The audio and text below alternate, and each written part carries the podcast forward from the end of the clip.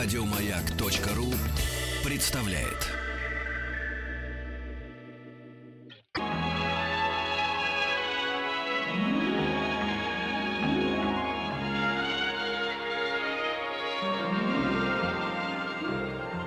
Уральские самоцветы. Добрый вечер, здравствуйте, Вахтанг Махарадзе, Павел Картаев и наша рубрика, которая называется «Крылья Советов». Сегодня у нас в гостях э, Гурген э, Рубинович Карапетян, советский российский э, заслуженный летчик-испытатель, старший лейтенант авиации, герой Советского Союза. Сегодня мы будем говорить о вертолетах периода Советского Союза. Добрый вечер. Добрый вечер. Гурген Рубенович, а, поздравляем вас с наступающим праздником. Да, мы сегодня выяснили, мы сегодня говорили в первом части нашей передачи о праздниках, о профессиональных праздниках, и выяснили, что у вас День воздушного флота России, да, профессиональный праздник, который отмечается 3 воскресенья августа, то есть вот уже совсем скоро. А, как да. обычно празднуется э, такой день в авиации? Расскажите нам. Ну как, иногда собираемся с друзьями, а так каждый раз – 18 августа, вне зависимости от того, что праздник там приходится на третье воскресенье, вот, обязательно выпиваем. А разговоры о чем? Какие темы ну, затрагиваются? Разговоры, разговоры о том, какая была авиация. Мне однажды мой друг-товарищ Пугачев э, сказал, ну, упрекнул меня – скромности и сказал, ты знаешь, мы, нам, говорит, не должно быть стыдно, потому что мы сделали очень много. Ну вот, сделали много, иногда там вспоминаешь, чего сделали.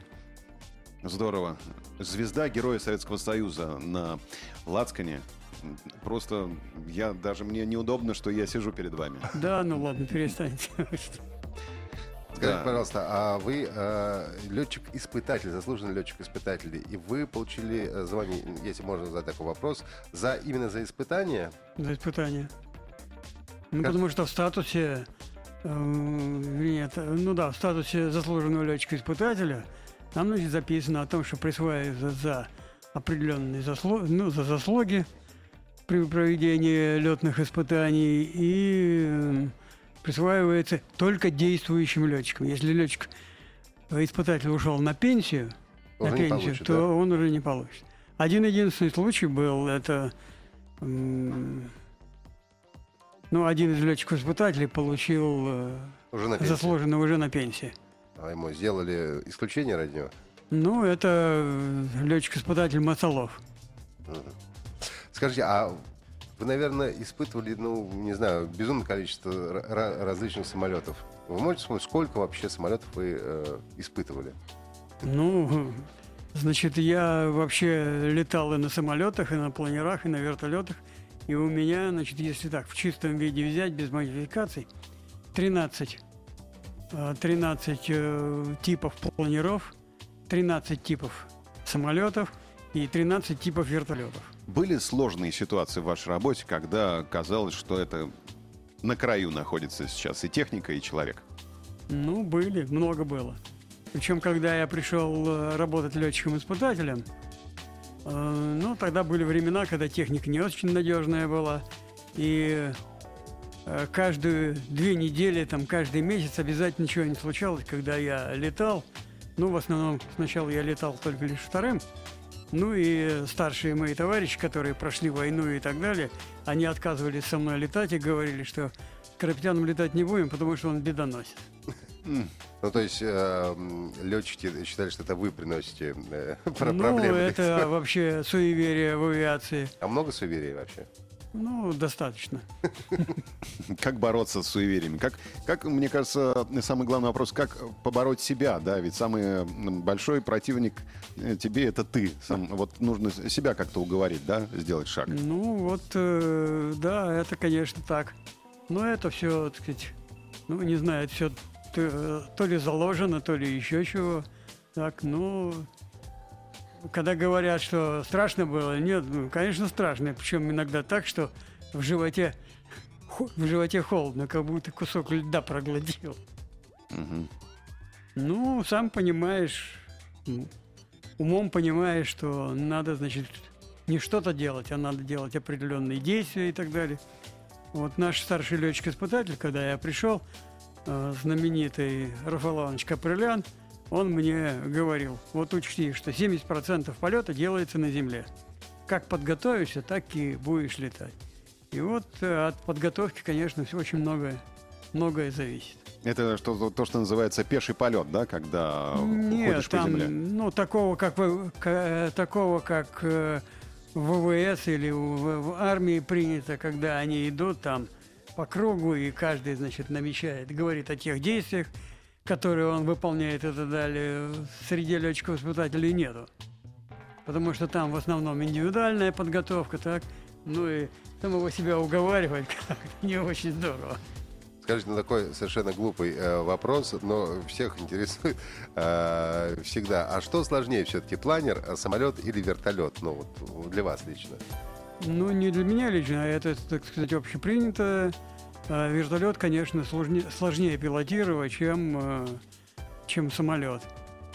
А Планер, он с точки зрения устойчивости и управляемости, это идеальный, идеальный летательный аппарат. Но у него же нет мотора, нужно же Ну, это ловить там- ветер. Нет, э, там не ветер ловить надо, а там нужно ловить потоки. Это уже тоже искусство. Ну, в смысле, на обычном самолете, даже э, у которого есть ну, а- один хотя бы мотор, один винт, а, ну, можно там чуть-чуть поддать, чуть-чуть меньше сделать. На плане же это тоже невозможно Это сделать. невозможно сделать, поэтому, значит, вот э, летчики на планерах, они, так сказать, очень точно, у них очень точный расчет, очень точная техника пилотирования, потому что иногда для того, чтобы получить выигрыш там высоты, высоты нужно ловить маленькие потоки, там полметра, может быть даже э, там чуть больше метра, так, и в обязательном порядке надо в этом потоке удерживаться. Поэтому, значит, там размашистая техника пилотирования, она уже не подходит, не подходит, и нужно очень быть аккуратным. Гурген Рубенович, мы уже поняли э, разницу между пилотированием самолета, вертолета и планера. А в чем разница между летчиком-испытателем и простым военным летчиком? Ну, или гражд- ну, гражданский ну, вид, наверное. разница очень э, серьезная, так? Потому что, э, потому что, значит, э, летчик, летчик обычный военный, он выполняет все в пределах тех ограничений, которых, э, которые уже, суще- вернее, существующего летательного аппарата. Вне зависимости от того, вертолет, самолет, там, другой летательный аппарат. А вот летчику-испытателю, он впервые все это дело делает, так? И, естественно, ему, значит, приходится быть чрезвычайно осторожным и действовать в пределах, э, в пределах того полетного задания, которое ему задано. А, Потому что иногда бывали случаи, когда выходили за пределы ограничений, и м, летательный аппарат ну, вел себя непредсказуемо, а иногда просто доводил дело до, до катастрофы. А, Скажите, а конструкторы могут рассчитать абсолютно все нюансы поведения летательного аппарата? Или все-таки летчик-испытатель может выявить э, какие-то, открыть секреты для э, конструкторов? И недостатки. Ну, вернуться сейчас, к заданию и э, сказать, да, вот Если смотрите. говорить на сегодняшний день, так, об уровне развития техники, моделирования там, и так далее, то в основном, в основном очень много, почти порядка 80-90% все это дело предсказывается, моделируется, считается и так далее. Так? Ну а раньше, когда математический аппарат был ну, был математический аппарат, но программное управление было не такое, так, а, то многое, конечно, познавалось только лишь при проведении летных, летных испытаний, особенности поведения машины и все остальное. И, конечно, бывали просто-напросто непредсказуемые моменты. На каком этапе летчик-испытатель начинает работать с летательным аппаратом? Уже и- еще в конструкторском бюро или уже на аэродроме, когда уже готов самолет? Ну, когда вертолет выходит, вернее, летательный аппарат выходит на аэродром, так уже поздно заниматься его, так сказать, испытаниями и вообще летаниями на нем. И, как правило, как правило, летчики-испытатели, которые назначаются на проведение испытаний той или иной машины, так, они начинают а, работать в КБ а, после выхода постановления. Ну, раньше это было постановление ЦК и Совмина о создании определенного типа летательного аппарата. А бывало ли в вашей практике, что э, вот вы испытывали какой-то летательный аппарат и находили какой-то, ну, не знаю, уязвимость или какой-то недостаток, э, на который указывали, и потом э, конструкторы меняли, м, так сказать, характеристики или что-то меняли? Ну, самый аппарате? характерный, самый характерный случай – это э, испытание вертолета Ми-28. Ну, у нас как бы было принято такая практика, и абсолютно правильная, что, значит, новые агрегаты, новые агрегаты пытались испытывать на летающих лабораториях, чтобы это не делать на опытной машине, где много, так сказать, так, неизвестных, а на летающей лаборатории, ну, отлетали мы на летающей лаборатории вертолете Ми-24 и получили так называемый хордовый флаттер. Вот есть э, три вида хор- э, флаттера. Это изгибно-крутельный флаттер классический, который там у самолетов есть.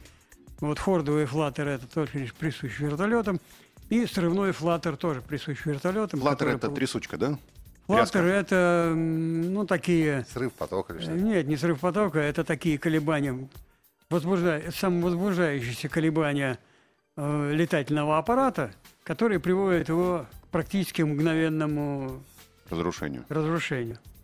Ну вот, э, вот этого хордового флаттера, хордовый флаттер у нас, значит, случился впервые.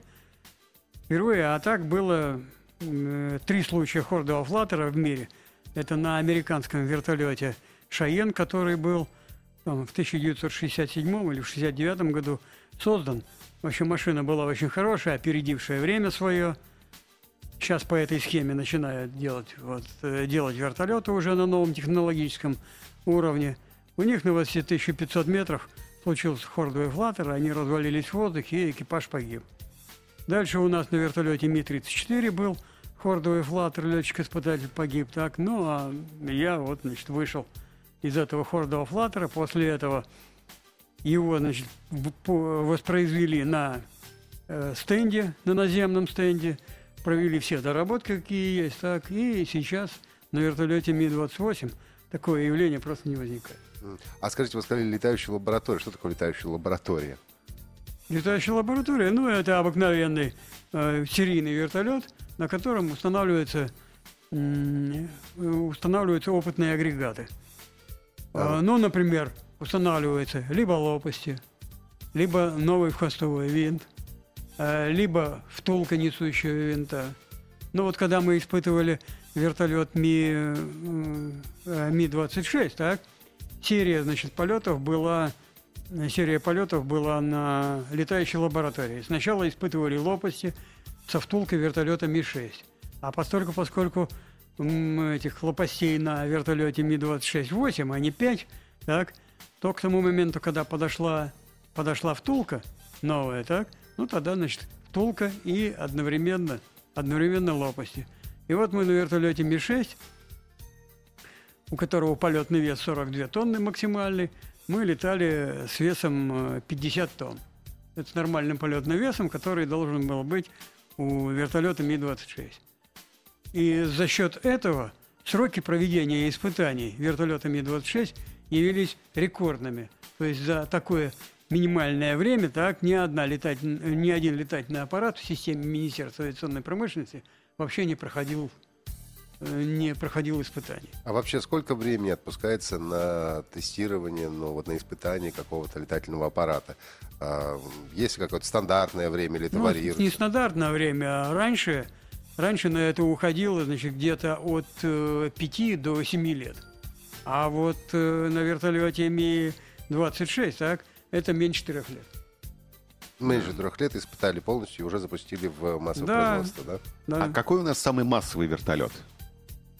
Не 8, наверное. Нет. М, Ми-8, Ми-8? Ми-8, да. Они до сих пор, по-моему, Ну, до летают. этого был самым массовым вертолетом вертолет Ми-2. Их было выпущено, по-моему, пять с половиной тысяч штук. Вот. Потом, значит, пальм первенства перешла к вертолету Ми-8. Ми-8, Ми-24 было выпущено, по-моему, две с половиной тысячи штук. Ну, Ми-26, там 300 штук сделали приблизительно. Вот такое соотношение. А Есть какая-то конкуренция между конструкторским бюро Миля и Камова? Ну, сейчас этой конкуренции практически нету. э, потому что сейчас все ходят в один холдинг, или как, или как э, Бабель писал, мы сейчас все в одной бранже. А а раньше конкуренция была очень э, серьезная, и причем иногда дело доходило до, ну, как вам сказать, не до культурных, так сказать, взаимоотношений. То есть были серьезные разборки. Ругались Были. как-то. Ну, так, ну, не ругались, в основном, в основном, значит, э, они давали негативную информацию где-нибудь в печати. Вот, ну, мы старались в этом отношении, так сказать, молчать. Мгм. Не отвечали. Не отвечали или отвечали очень и очень редко.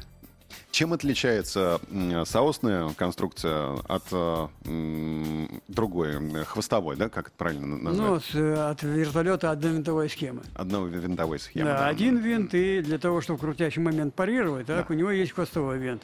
А на соосной схеме, так, для того, чтобы парировать, а, парировать э, крутящий момент, так, винты вращаются в разные стороны, и этим э, крутящий момент э, крутящий момент компенсирует. Каким вертолетом удобнее управлять, комфортнее? И, может быть, э, с точки зрения вот, пилотирования?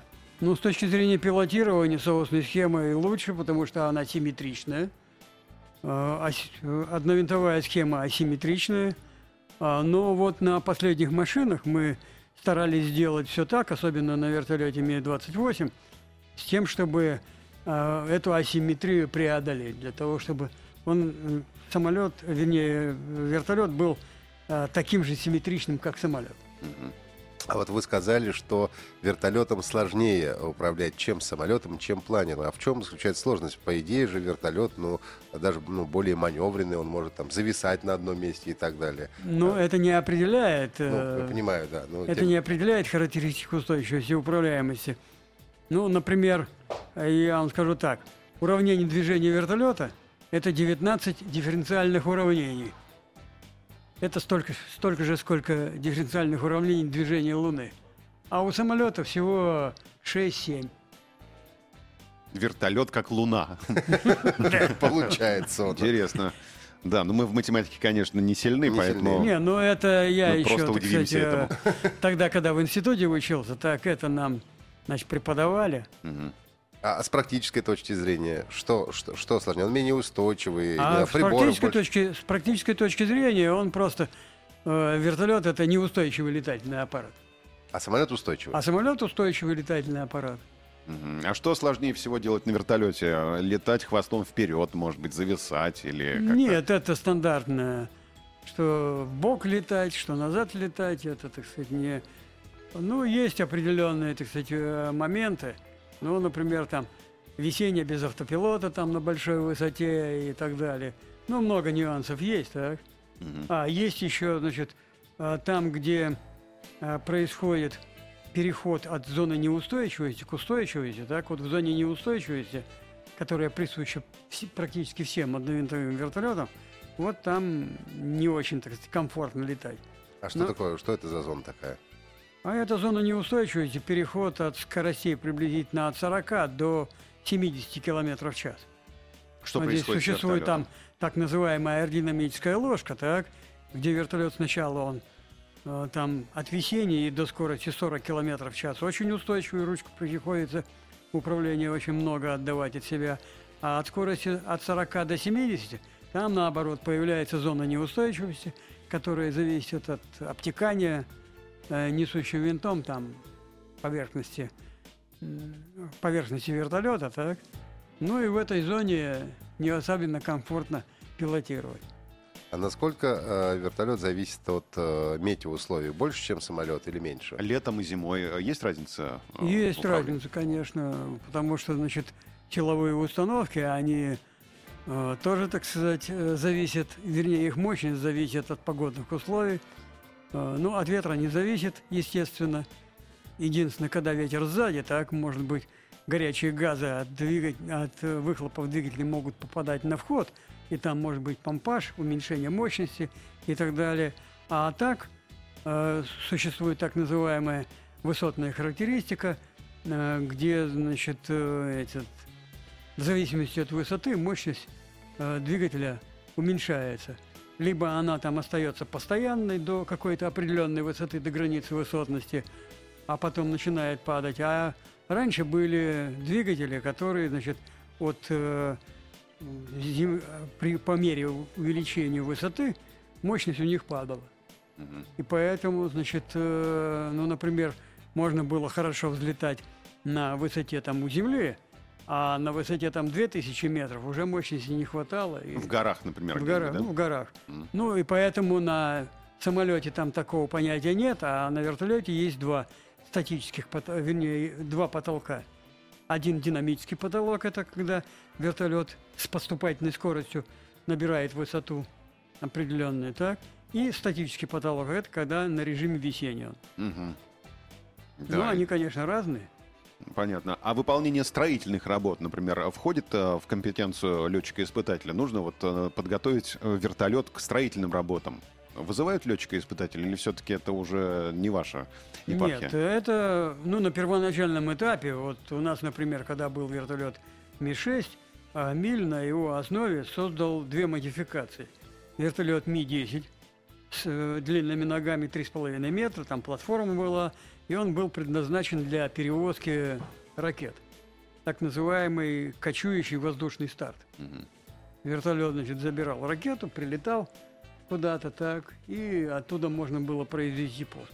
И потом на базе этого вертолета э, сделали снизу э, дополнительную нижнюю кабину, где летчик сидел э, спиной, спиной, значит, к полету, Мгм. К полету, так, и вот э, на внешней подвеске наблюдал за грузом и Мы проводил... сейчас прервемся буквально на несколько секунд и вернемся к нашему общению сразу же после новостей. У нас в гостях Гурбер- Рубенович Карапетян, заслуженный э, советский российский летчик-испытатель. Уральские самоцветы. Добрый вечер, здравствуйте. Вахтанг Махарадзе, Павел Картаев и Добрый вечер. наша рубрика «Крылья Советов». Сегодня у нас в гостях Гурбе- э, Гурген Рубенович Карапетян, советский, российский, заслуженный летчик-испытатель, старший лейтенант авиации, герой Советского Союза. Мы сегодня говорим о вертолетах периода э, СССР. И Павлик вот спросил про то, нужно ли испытывать вертолеты перед какими-то строителями. э, Ну, И вообще, является ли это епархией летчика-испытателя или все-таки есть какой-то отдельный летный состав? Выясняется, что На начальном ну, нужны этапе на нужно. начальном этапе, Ну, да? на начальном этапе обязательно. Вот ты говоришь, что был у нас вертолет Ми-10К, так, на котором летчик в дополнительной нижней кабине сидел э, спиной к полету. И, наблюдая за внешней подвеской, он производил, значит, монтаж. Вот в свое время на вертолете Ми-10К э, был выполнен уникальный, уникальный монтаж, уникальные строительно-монтажные работы в Каменск-Уральском. Э, было за 28 дней э, было смонтировано 420 тонн оборудования. Это и впервые были значит, смонтированы детали не с горизонтальным стыком, а с вертикальным стыком. Но эта работа так вот, о, до сих пор является уникальной и непревзойденной мире и по количеству, и по сложности там, и так далее. То есть строителем является летч... пилот вертолета. Да. Ничего себе. Вот это да. Ну вот, э, ну как всегда бывает, значит, как академик Глушенков сформулировал. Э, Сначала бывает неразбериха, а потом, значит, э, вернее, сначала бывает шумиха, потом неразбериха, потом поиски виновных, и последний этап, да, потом наказание невиновных, и последний этап награждение непричастных. Вот за эту работу строительно-монтажную э, Трест Восток Металлур- Металлург Монтаж был представлен государственной премией, а бригада или Московский вертолетный завод, который участвовал, ни, одно, ни один человек в этом действии не участвовал. Гурген Рубенович, ну вот э, даже трудно представить, как э, не то что строить что-то, да, с помощью вертолета, сидя просто за ручкой управления, но вообще как почувствовать габариты вертолета, ведь это же не автомобиль, это же лопасти, это же хвост, который далеко от летчика отстоит. И, э, есть какие-то упражнения, как почувствовать габариты вертолета, или Да это все нет, приходит с это, годами? я- такого нету. Ну, естественно, там, значит, предположим, при посадках на э, ограниченные площадки по размерам, тут, естественно, надо, значит, знать и соображать, и понимать, что это такое. Вот в свое время э, я когда был учился в этом центральном аэроклубе, у нас были соревнования, э, посадка на ограниченную площадку. Вот на вертолете Ми-1 нужно было, значит, э, сесть в квадрат, в квадрат, значит, который там шесты стояли, дальше, значит, там веревочки стояли, так и вот надо было за минимально возможное время точно сесть в середину этого квадрата, и причем, если ты рвал там эти веревки лопастями, так, то тебе, значит, баранка была. Мгм. Ну, вот тогда я занял третье место на всесоюзных соревнованиях. А еще какие есть э, интересные фокусы э, во время управления вертолетом? Вот э, показывают в разных документальных фильмах, как колесом вертолета закрывают спичечный коробок. Это миф или все-таки есть такие умельцы, Да которые нет, могут это это делать? особой сложности не представляет. Тот, кто Серьезно? умеет летать, так это такой трюк простой. Ничего себе. Это- А, какие еще трюки есть тогда? Да, много там есть всяких Расскажите разных. Так. Ну, самые главные трюки, так это, конечно, при летных испытаниях, когда бывают э, ну, аварийные ситуации, так вот тогда летчику-испытателю приходится быть циркачом, так?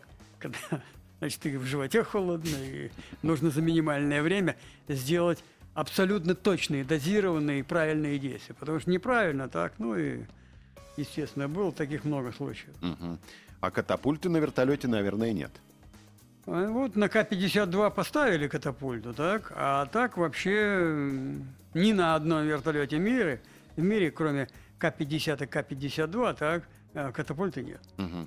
То есть там как-то рассчитывается, катапульта выстреливается... Между лопастями. Нет, лопасть, нет. Лопасти отстреливаются. А, И вообще впервые такой эксперимент с э, отрывом с отстреливанием лопастей был э, там, в 60-х годах, вернее, в 50-х годах был э, Юрий Александрович Горнаев на вертолете Ми-4. Он взлетел, выпрыгнул оттуда, так. После этого лопасти были отстреляны, и манекен выбросили. Ну и доказали, что можно поставить, значит, там катапульту. А, Но решили, что в этих, а там в этих в лопастях, э, в лопастях, в узлах крепления, там болты специальные, так, ну, иметь взрывные устройства, так, которые могут в одномоментно лишить тебя возможности, значит, лететь, так, ну, просто-напросто не сделали. Ну, вот сейчас на К-50 и К-52 поставили. Есть такая, а на остальные решили не ставить. Нет. Ну, это дорого, наверное, да? И Нет, не это, очень не, это не... Ну, конечно, дорого. Конечно, дорого, потому что стоимость, предположим, системы спасения э, вот такой катапультной, так, э, неизмеримо выше той системы спасения э, с пассивной защитой, э, которая есть на других вертолетах, там, на американских, на французских, на наших. Мгм. А вот говорят, что вертолет может на авторотации, то есть даже когда отказал двигатель а, и продолжают вращаться лопасти, приземлиться, то есть авторотация, она выполняет роль парашюта, да? Насколько это эффективно вообще? Ну, вообще это входит в определ- э, при испытаниях обязательно, обязательно испытывается на режиме авторотации. Это, ну, там снимаются определенные характеристики, и потом на заключительном, на заключительном этапе государственных испытаний проводятся посадки на режиме авторотации. Ну, задача, первая задача при проведении государственных испытаний – это доказать, что вертолет вот в этой конфигурации может выполнять безопасную посадку на авторотации. С Ну, на э, аэродром, по крайней мере. в кабине? А после этого уже э, делаются научные исследовательские работы в различных институтах, вот в ГосНИИГА, там, в, этом, в ГЛИЦе делались работы, в ЛИИ, э, где, значит, уже исследуются различные варианты посадки. Ну, например, на вертолете Ми, Ми-4, ну, начали это с Ми-4, так, и раньше посадка была только с поступательной скоростью. А потом был разработан, э, разработаны методики посадки без пробега Мгм. То есть прям без пробега, да. И потом вниз. после этого, значит, вот на всех последующих вертолетах уже, значит, э, такие посадки были отработаны. Вот на Ми-8, Ми-4, Ми-6. Мгм. Испытания на авторотацию э, проходят с летчиком-испытателем в кабине или все-таки летчик-испытатель покидает кабину с парашютом, Нет. выключает мотор перед этим? Не-не-не-не. И- Обязательно с летчиком-испытателем и со всем экипажем. Что происходит во время авторотации в кабине? Какие ощущения испытывает Ну, какие э, экипаж? ощущения? Все зависит от того, на какой скорости все это дело там существует специальная глиссада планирования, так, ну, например, если на максимальной скорости, так, там вертикальная скорость снижения достигает там 25-26 метров э, в секунду. Если это вертикальная авторотация, ну вот как на вертолете Ми-26, а, там 55 метров в секунду. Ну, Это очень вот жесткая посадка. по- это парашютист летит в свободном падении, в свободном падении с вертикальной скоростью 55 метров в секунду. То есть свободное падение. Да. Ну и вот, э, значит, конечно, при вертикальной авторотации там кинетической энергии несущего винта не хватит для того, чтобы посадить, а вот для того, чтобы посадить на посадить в диапазоне скоростей от нуля там и до 70 км в час, 70 км в час, там это дело возможно. Мгм. И это во время испытаний доказывается. А трудно удержать э, вертолет на авторотации э, так, чтобы он приземлился на три точки? Или он Нет. его заваливает? Нет, не трудно. Не трудно, да? Не трудно. Ну, там, во-первых, характеристики устойчивости и управляемости выбираются такие, и э, специально проводятся, значит, расчеты для того, чтобы на всех режимах, на всех режимах, значит, э, вертолет был управляем. Сейчас небольшая пауза у нас, да, и потом мы продолжим. Да, все верно. Напомню, что сегодня у нас в гостях э, Гурген Рубинович Карапетян, советский и российский э, заслуженный летчик-испытатель, старший лейтенант авиации, герой э, Советского Союза, испытывавший планеры, самолеты и различные вертолеты. Мы продолжим буквально через минуту. Уральские самоцветы. Добрый вечер, здравствуйте, Вахтанг Махарадзе, Павел Картаев. Крылья Советов и наш сегодняшний гость Гурген Рубинович Карапетян, советский российский, заслуженный летчик-испытатель, старший лейтенант авиации, герой Советского Союза. Мы сегодня говорим о вертолетах передо Советского Союза, который э, Гурген Рубинович и испытывал, в общем-то. Э, Гурген Рубенович, вот э, только что мы вам задали вопрос за кадром, пока у нас э, шли рекламные ролики в эфире. А, молодежь как сейчас идет в летчики-испытатели? Насколько охотно? Расскажите об этом немножко. Ну, не, неохотно, потому что, во-первых, кадров нету, так? Потому что получился провал. Ну, если вы знаете, если вы знаете, несколько лет тому назад э, вообще не было наборов в летное училище.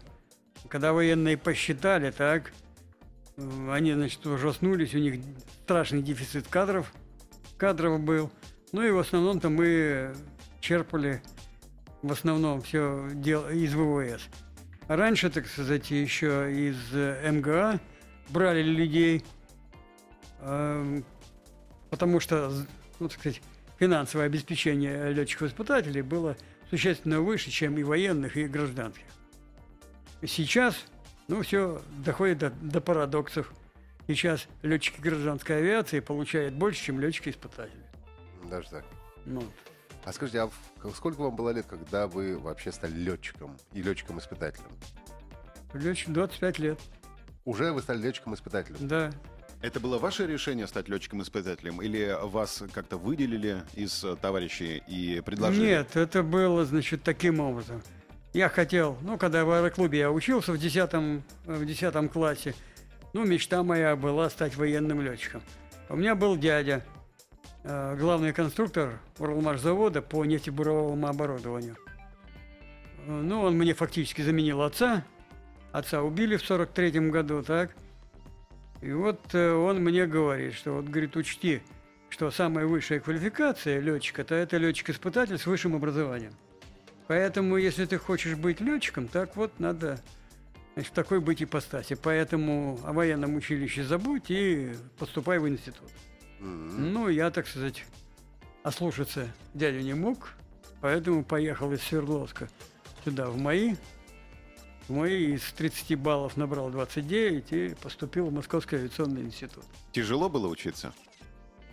Ну, не знаю, так сказать, я особых трудностей там, так сказать, не испытывал, потому что я был, э, к тому же, еще и отличником, времени хватало, хватало на все.